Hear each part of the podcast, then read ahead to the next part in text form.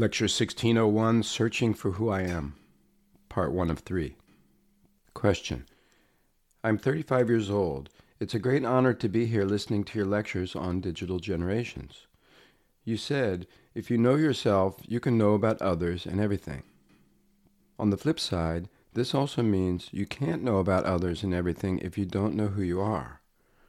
Therefore, no right discernment or wisdom can arise. I wonder how you found who you are, because it seems that the source of each individual's mental wandering and suffering begins from ignorance of who we are.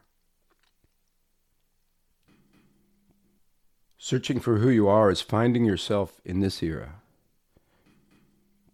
You don't need to search for who you were in your past life. If you look into your past life, you'll end up wandering and wasting the rest of your life. Knowing who you are is to know you in this time period. I'm telling you, the digital generation, not to seek for who you are. This is the answer. Let me tell you why. Searching for yourself. People have done this for thousands of years. People such as ascetics and spiritual seekers strove to find themselves.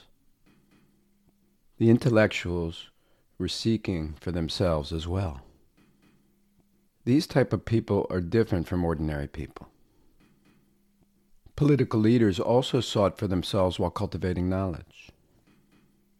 Wanting to know about yourself is natural as people gain knowledge. For thousands of years we have sought for who we are. But we couldn't find ourselves. No one in the world has succeeded in this. Not in all of humanity.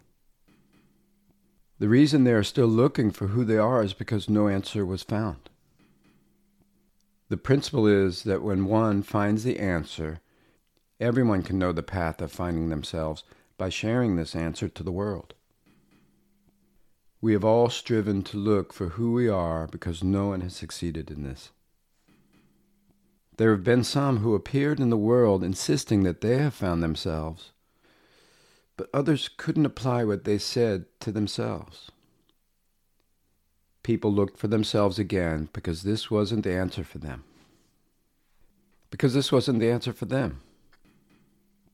We are not two, but one.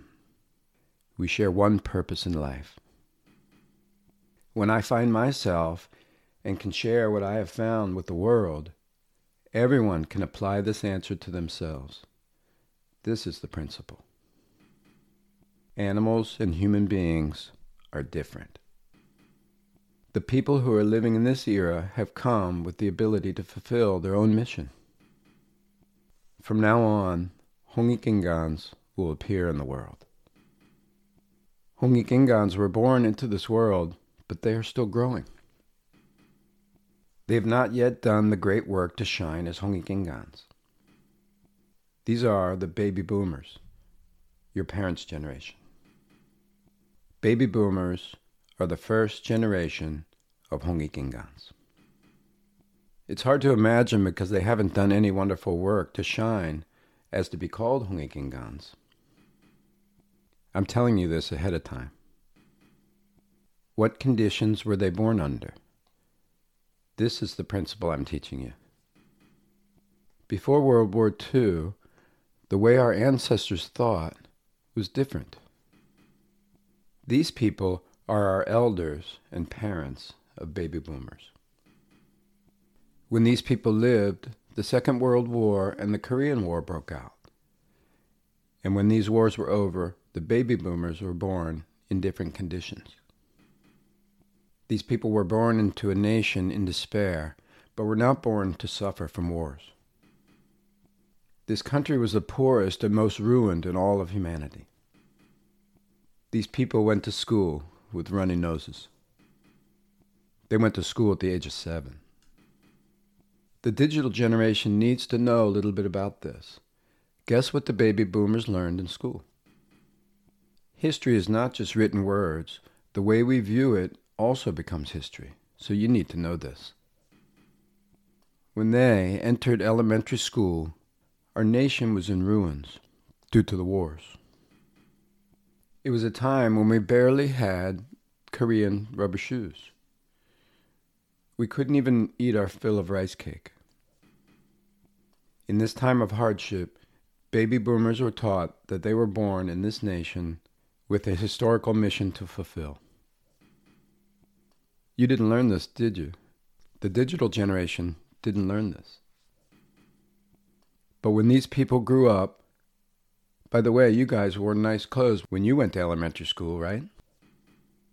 I heard you digitals wore good quality clothes, but baby boomers were wearing black and wiping their nose on their sleeves like this. We wiped it here. We had huge runny noses. Also, we had head lice, and our whole body itched. We popped the lice eggs with our fingers. We wiped our noses like this back then. Only our spirits, which could be seen through our eyes, were alive in order to survive. We were constantly on alert. They were taught that they were born with the historical mission of our nation. Just visualize this. It's awe-inspiring. If someone with good drawing skills uses their imagination to draw a cartoon out of this story, it would be awesome. While these runny-nosed kids lived impoverished, President Park Chung-hee's National Charter was endowed upon them to teach them. This is the National Education Charter. He told them that they were born on this land under the historical mission of the nation, and he stated they must brighten the spirit of our ancestors. Also, the charter stated to develop their specific talents. But how can these nose drippers ever imagine doing this?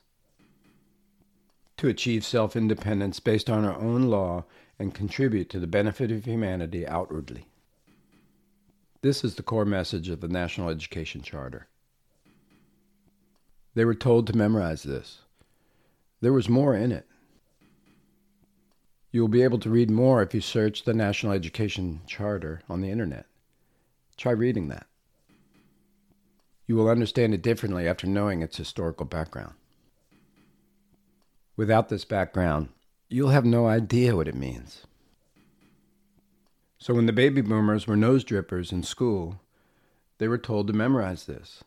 It's quite a lot to memorize. If they didn't do it, they were whipped with a stick on their calf as punishment.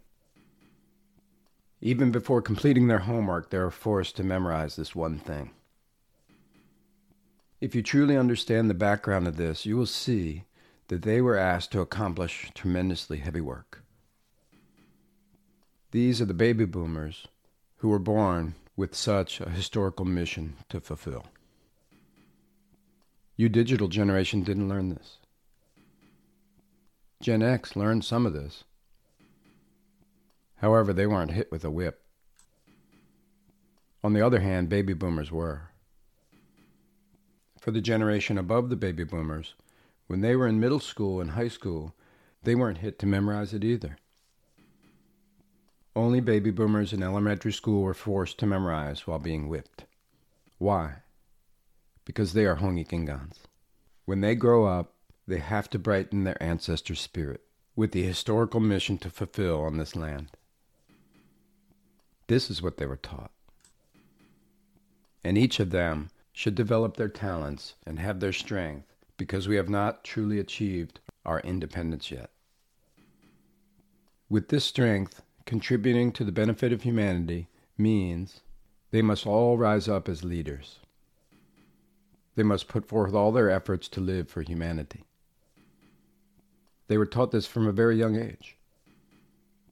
No matter how these words came out to the world, baby boomers were forced to learn this while being whipped. They were not physically punished for not completing their other homework, only for not memorizing this. What kind of people do you think they were? Let's get to the answer now. These people are the first generation, the new intellectuals. Grand Nature operated this way so that these baby boomers were able to grow. Through this, all knowledge and civilization of humanity flew into this land.